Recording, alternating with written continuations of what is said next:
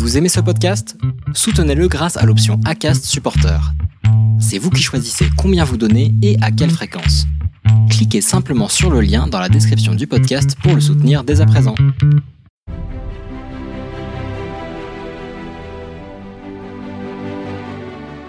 Je m'appelle Marie-Clémence, j'ai 34 ans, je suis mariée avec Aurore que j'ai rencontrée il y a 13 ans et ensemble nous avons deux petites filles, Charlie qui a 3 ans et demi et Billy qui a 7 mois.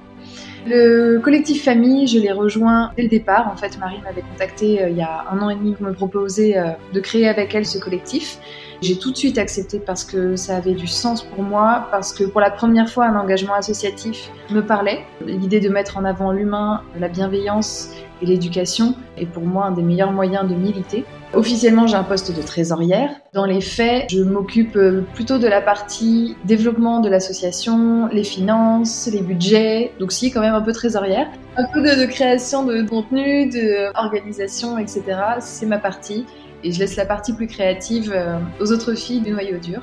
On a eu tout de suite l'idée d'organiser des rencontres. Pour nous, c'était ce qui manquait le plus aux familles, c'était ce qui nous, nous manquait aussi le plus, c'est de pouvoir rencontrer des personnes comme nous, tout simplement. Il a juste fallu trouver le moyen de le faire, le bon moment aussi, parce qu'évidemment, euh, on a créé tout ça en pleine crise sanitaire. Je suis sûre que ce festival peut être le début de quelque chose de vraiment chouette, parce que c'est très attendu, parce que c'est inédit. Et que même moi, en tant que famille, hors collectif, hors mes engagements sur les réseaux sociaux, etc., juste pour moi, en tant que famille homoparentale, ça me réjouit de pouvoir me dire que mes filles vont rencontrer des enfants qui euh, partagent un schéma familial. Parce que clairement, là où on vit euh, dans le sud-ouest à Dax, elles sont les seules à avoir de maman dans notre entourage.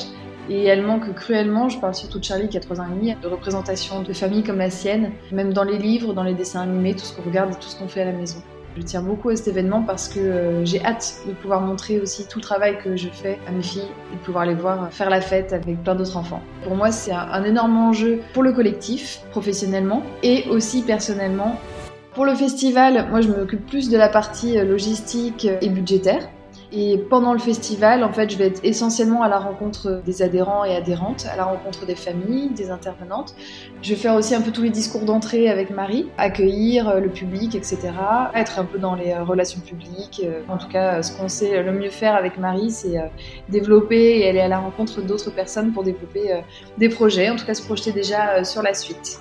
On pourra me retrouver sur le festival pour des dédicaces du livre, évidemment. Je vais être un peu en électron libre pendant tout le week-end, me balader, et donc je serai à disposition de toutes les personnes qui ont envie qu'on se parle, qu'on se rencontre en vrai, après euh, tant de temps à échanger ensemble virtuellement. Et puis surtout aussi pour les lancements de toutes les tables rondes. On sera là pour euh, donner le, le start.